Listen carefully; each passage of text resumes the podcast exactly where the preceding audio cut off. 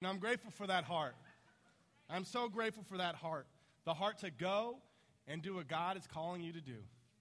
Whether that means be here, whether it means to go to Oklahoma, whether it means to go to any of the other, other plantings we have, it's, it's so encouraging. Todd, yeah, amen. That's right. Go, amen. Todd loves you. He's not trying to get rid of you. You know, today we want to talk about the heart. And that's what I want to talk about today a heart for Jesus. So, uh, right before we dive in, let's, uh, let's go to God in prayer.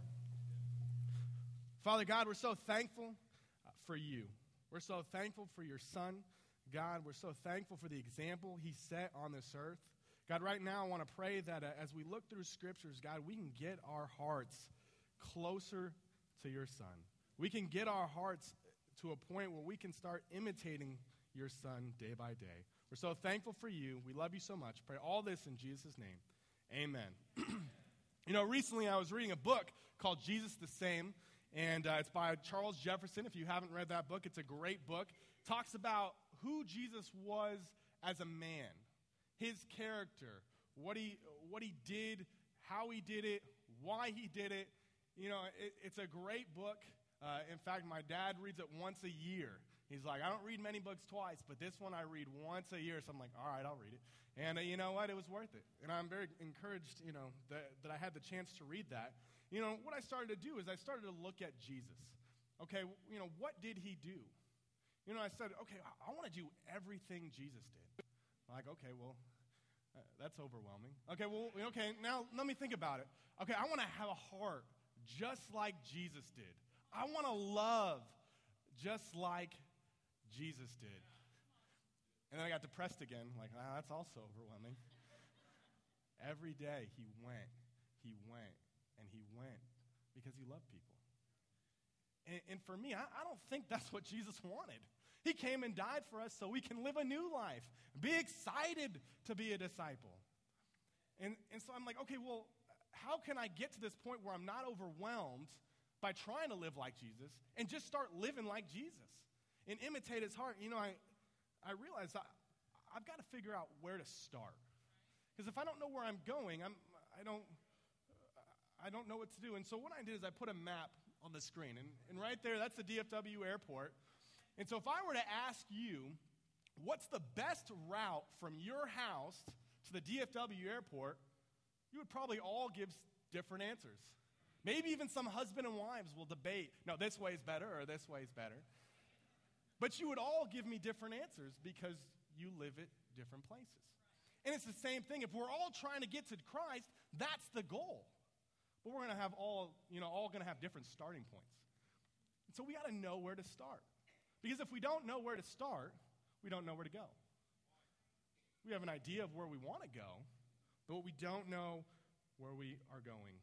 You know, I think right now what I want to do is I want to look at different men in the Bible and the different heart traits that they had. And maybe, maybe you can start looking, okay, these are, I'm going to pull from this person, how did they overcome it? And I want to pull for this person, and how did they overcome it? And so, so we can start to better understand who we are and how we can get to Jesus.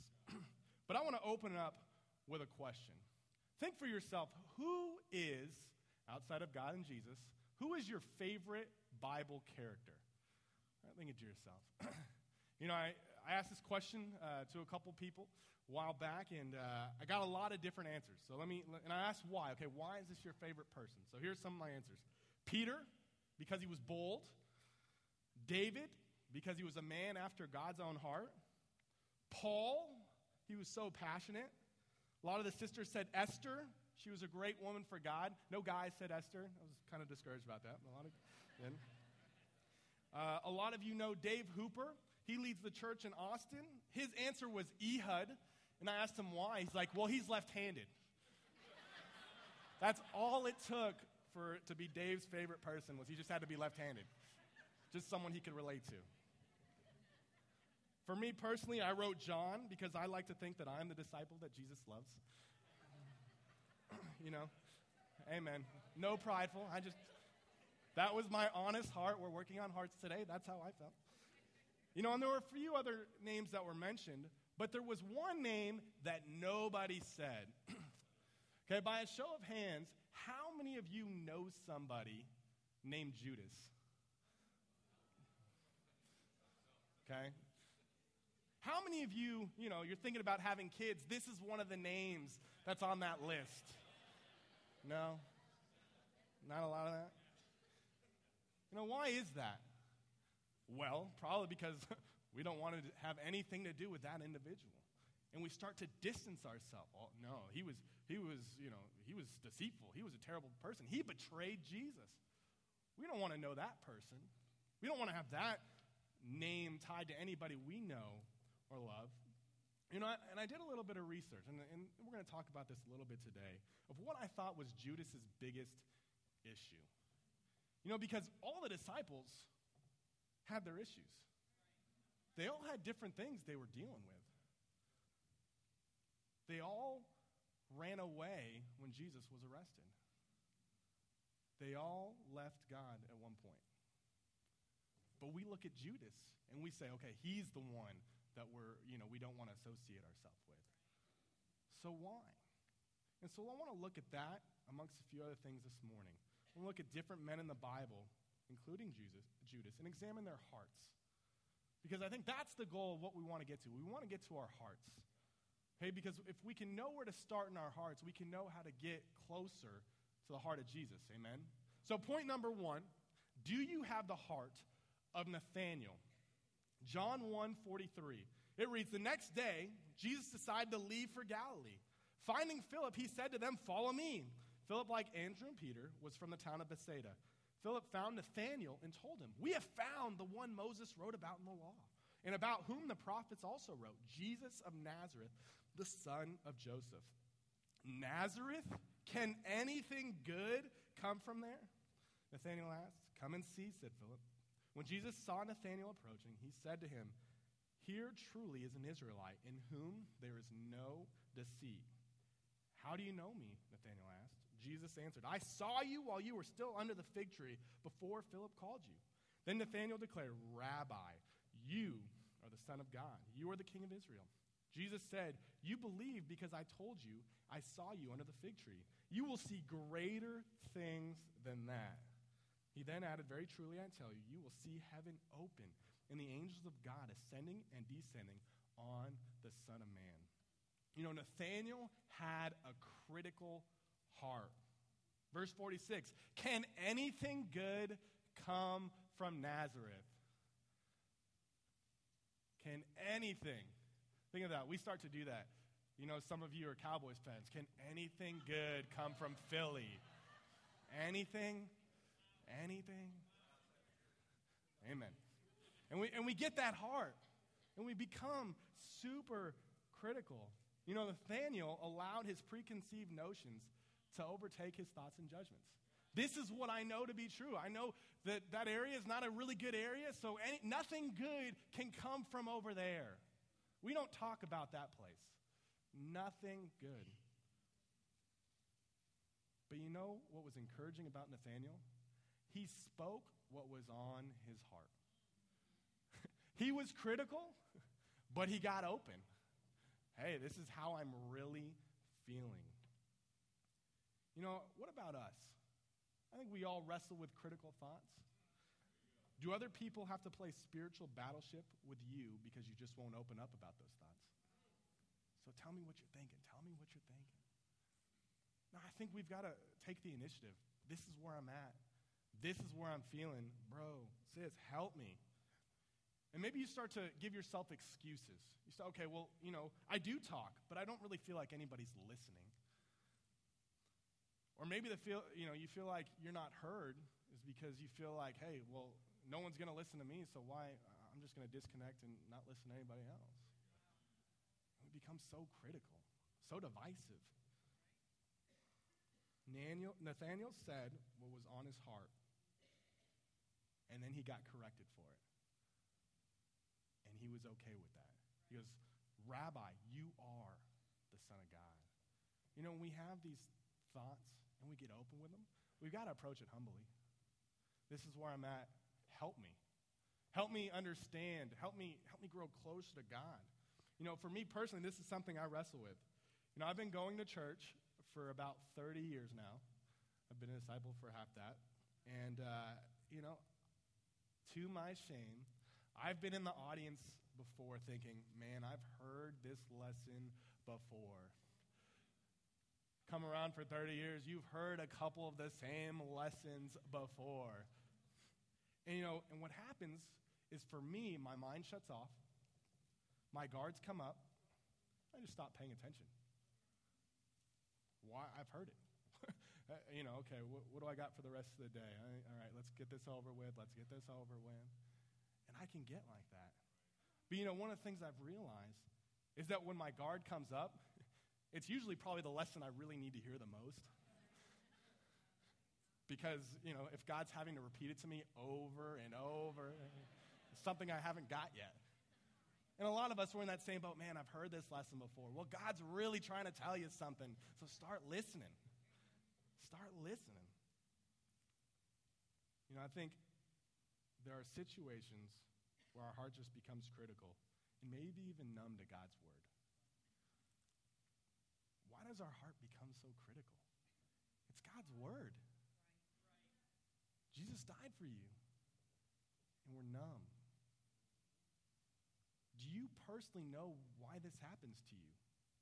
You know, some of us, we become critical and we're all, well, that's just who I am.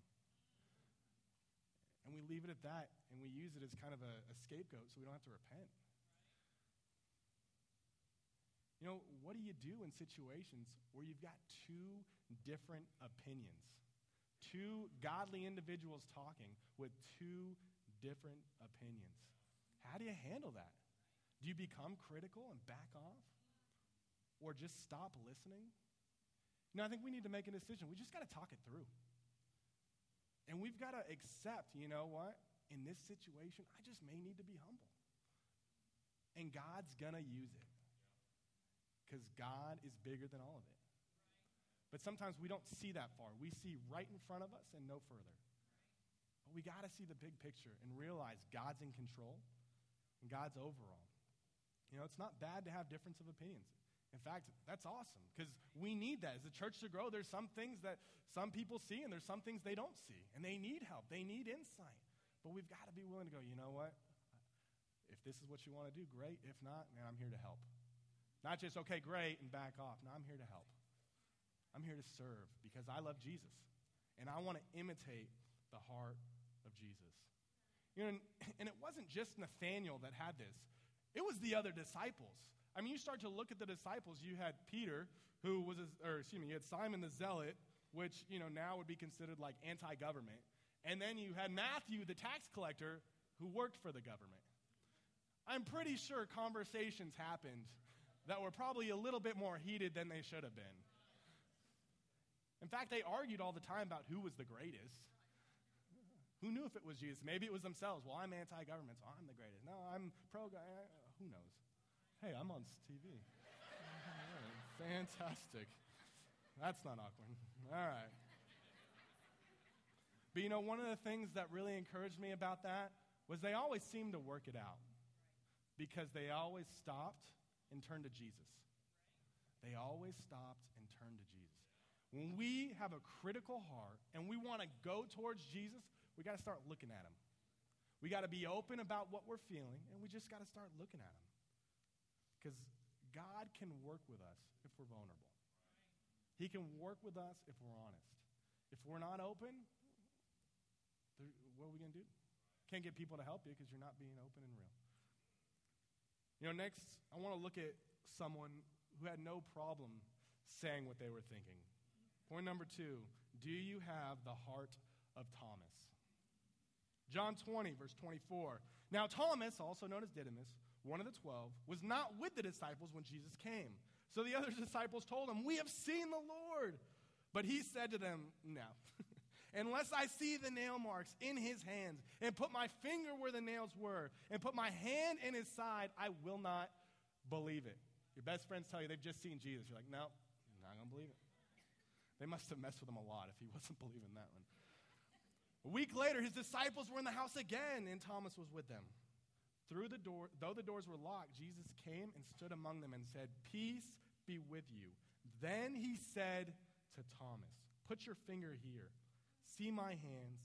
Reach out your hand and put it in my side. Stop doubting and believe. Thomas said to him, My Lord and my God. Then Jesus told him, Because you have seen me, you have believed. Blessed are those who have not seen and yet have believed. Thomas had a doubting heart. He needed proof that Jesus was alive. He was not going to believe it until he saw it with his own eyes. You know, there's two things I want to look at here with Thomas. You know, although he doubted and was sometimes just a little bit stubborn, he had no issue saying whatever popped into his head. You know, John 11, he thought it would be a good idea to go die with Jesus because they're, they're going to go help Lazarus, and Lazarus had died, and he's like, hey, let's go die too. What does that mean? And just whatever he thought, yeah, let's just go die. Oh, okay. I mean, it's just kind of things. He just, whatever he was thinking, he said it. But Jesus trusted him. Jesus wanted him as one of the 12. Probably because he said what he was thinking. Probably because he had the courage to say what everybody else was thinking, but he still struggled with doubt. You know, I think like Thomas, sometimes we do doubt. But instead of being open and honest, we just stuff it. Yeah, it's not a big deal. I'll get over it. You know, I thought about it, and I've been in a good amount of discipling times, and it's not very often where people get open with doubt. A few people have, feel like they've been a little faithless, but most of the time you don't hear that. That's not something that's, you know, confessed on a regular basis. And I think, you know, I started thinking, okay, why is that? Well, probably because we don't think it's a big deal. Like, well, it's not a big deal. I've got other, like, bigger sins that I'm really wrestling through right now. You know, maybe you're, you're sitting there thinking, well, I got open with my marriage. I got open with my pride. I got open with my purity. I got open with the one time I swore at the television this week. Whatever it is. But, and so you, you do this checklist, but just doubting just never comes up. Just never comes up. And I want to encourage you to examine some of the things you confess and why you confess them. Maybe you doubt your marriage is not from God, and it leads to all kinds of bumps and issues, and that's why you're having marriage troubles. Maybe you doubt the right person is leading you in your life, and it makes you to become prideful, and that's why you have to get open about your pride. Or maybe campus, singles, you doubt that God has someone out there for you, and that's why your purity starts to struggle. And the root sin of all these things that are coming out is doubt and just being faithless. Now, I think we've got to understand our own heart. Am I, am I a faithless individual? Maybe not all the time, but when things get hard, am I faithless? You know, one of the, I want to share about one of our interns in the East. Uh, his name's Tommy. He's currently an intern there now. And Tommy's first time speaking to the East region, he did a test, his own testimony about how God changed his life. So we, we let him get up there. He did communion. He did a really good job.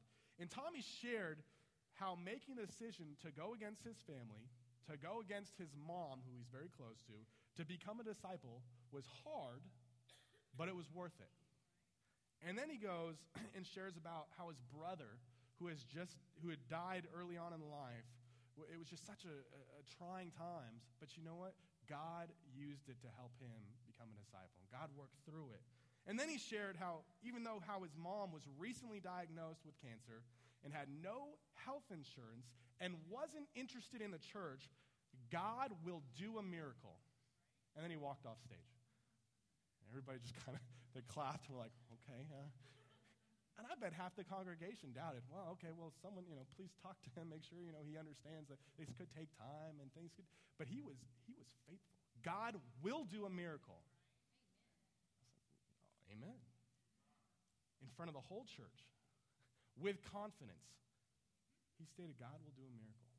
That's a bold statement. Hebrews 11, faith is being sure of what you hope for and certain of what you do not see.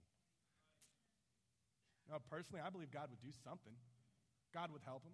I, didn't have a time frame. I'm like, man, I, you know, I pray for God to do something, but not. I couldn't even fathom what God actually did. You know, a few, ba- a few days passed. Mom changes her mind and starts studying the Bible. Very, short, very shortly after that, the hospital, which she's going to, again with no health insurance, gives her a scholarship and it covers all of her medical bills for a year. She's not even qualified. She doesn't live in the right area. And they still gave her this scholarship. It covered all of her medical expenses for a year. As of this moment, his mom's her sister in Christ, and she is cancer free.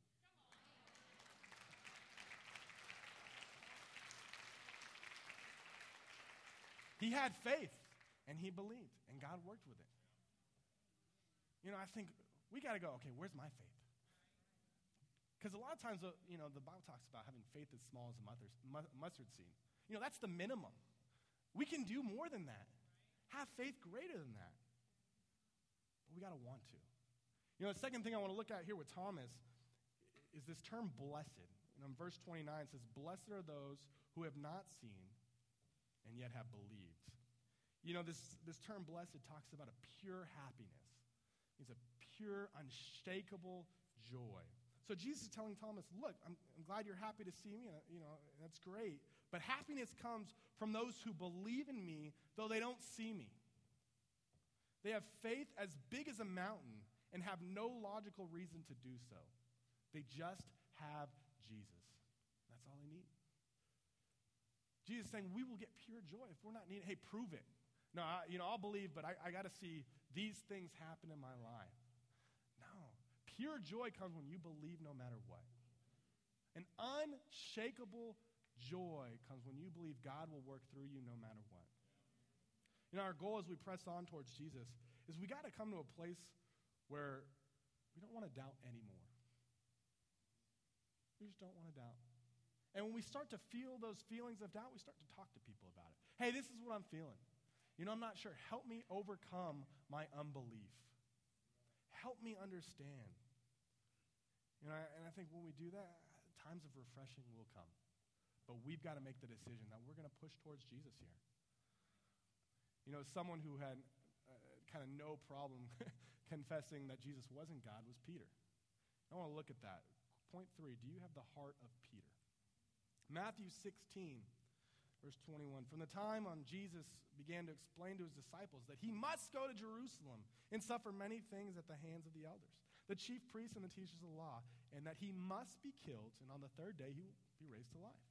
Peter took him aside and began to rebuke him. Never, Lord, he said, this shall never happen to you. Oh my goodness. Jesus turned and said to Peter, Get behind me, Satan. It's a bad discipling time. You are a stumbling block to me. You do not have in the mind, uh, in the mind the concerns of God, but mere, mere, merely human concerns. Peter had an emotional heart. He pulled Jesus aside and rebuked him. And he knew who he was. He had just confessed recently that you are the Son of God. And then a few verses later, he rebukes him. Bless his heart.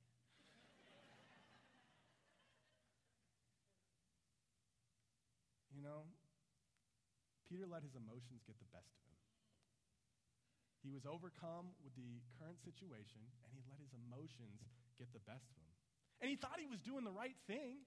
He thought he was doing what he had seen Jesus do before. You know, correct, teach, I got to train. But he was emotional. He was not in his right mind.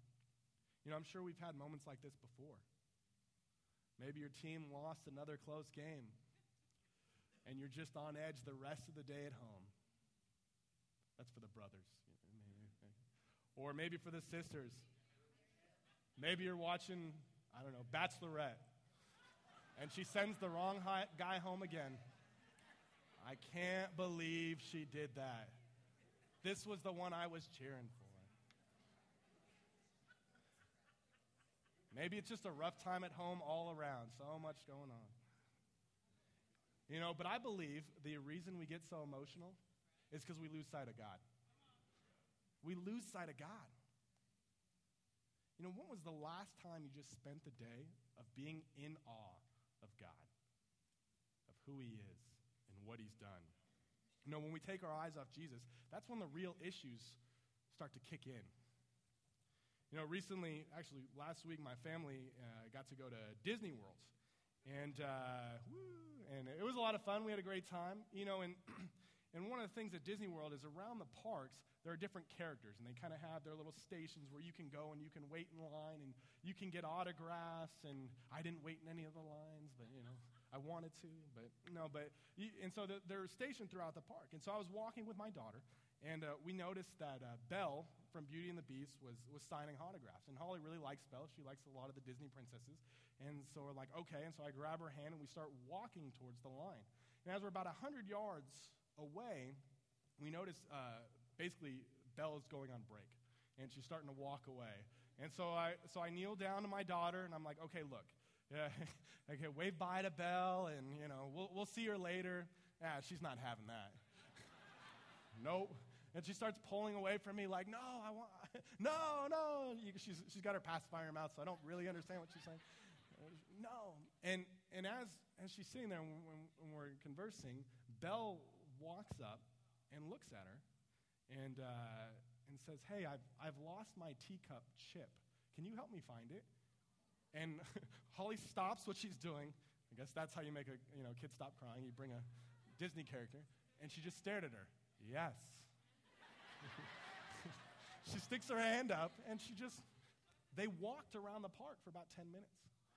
And we had, what happened was, is we had other families see this and walk up, and, you know, uh, Belle's got her little entourage, and they're walking up to the people like, hey, can we be next? And the guy's like, no, we don't do this. This is special. And I was like,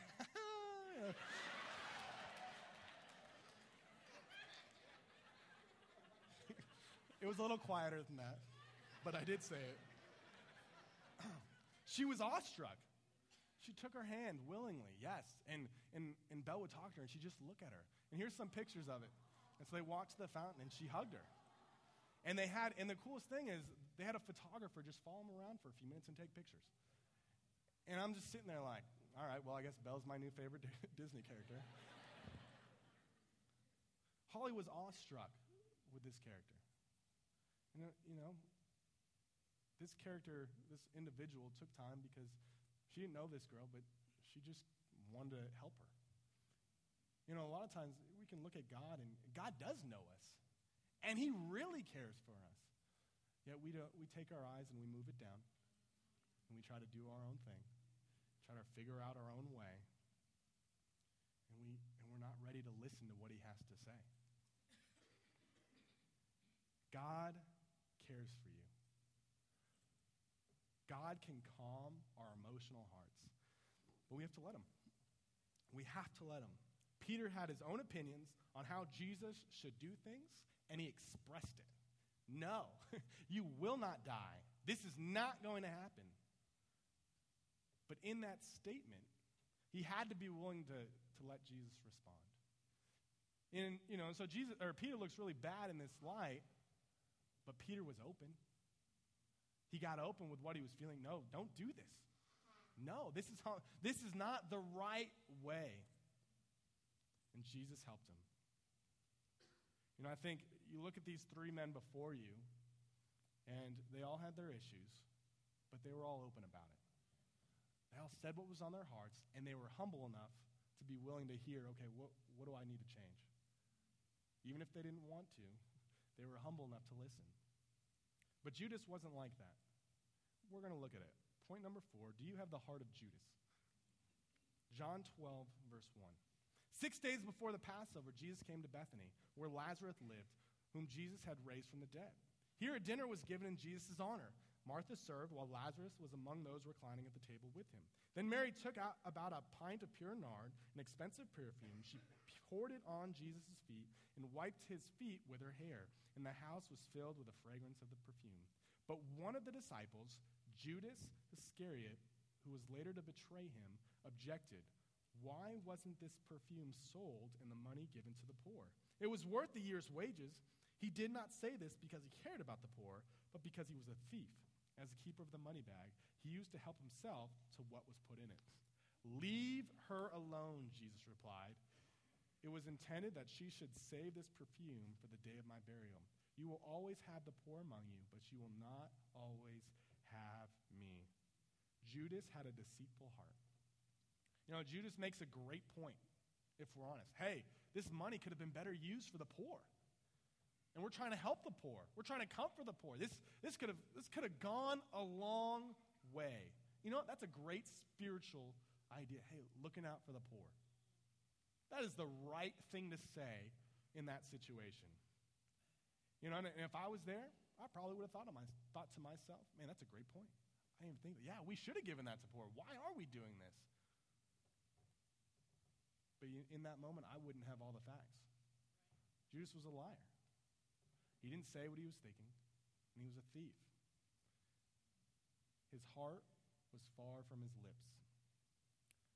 He was trying to be a good person on the outside, but on the inside, he was a mess.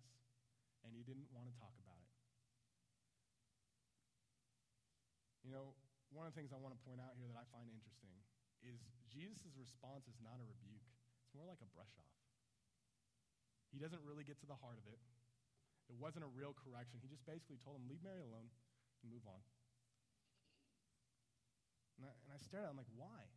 You got Judas, and, you know, you know his heart. You know what he's doing, and you don't confront it? Why not? Why didn't Jesus go after this guy? I think, you know, I, I, I, stared at it. I couldn't understand it. And all I could come up with was, you know, why would Jesus try to correct someone that wasn't willing to repent anyway? Just wasn't willing to repent, wasn't willing to be open, so why bother? Why bother? You know, and that's a very scary place to be. That's a scary place to be. And no one's really talking to you because, ah, they don't really believe in you anyway. Because you haven't shown any signs. I had a basketball coach in high school. He says, if I'm yelling at you, that means I like you. If I'm not talking to you, you need to be concerned. I just don't care about you. That's true. so when he yelled at me, I was like, oh, okay, I'm going to play this week. Fantastic. All right. but sometimes, if we're not being honest, we're not going to get help. We've got to make sure in our heart we're not at this point where we're so far gone that no one even wants to help us. That's where Judas got to. Our goal should be to grow closer to Jesus every day, to be more like him, embody all of these characteristics, all the things he's done for us. But the only way we can do that is to figure out where we're going to start.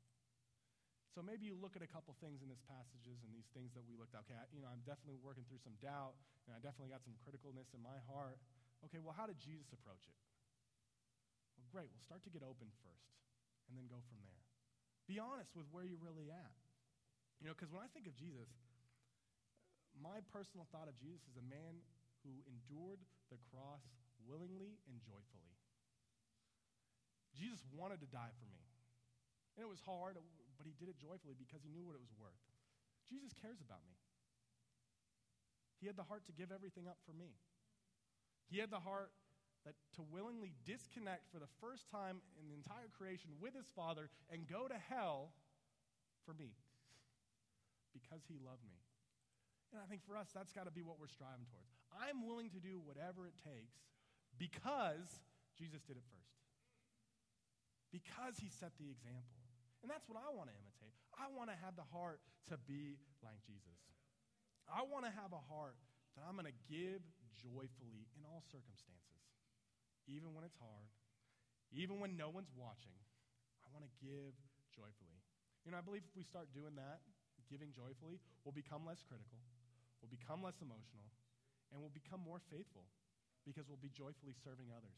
And we get to see how God works in those situations. We'll take all of our stuff out of the way and we'll just get to look at God and look at how He's working through others. And it'll be awesome. So I want to challenge you today be open. Be open with the person that brought you. Be open with your spouse. Call Alan, he's always awake. Be open with him. Whatever you need to do. And then be willing to start giving and do it joyfully. And God will work through it. Amen? Amen.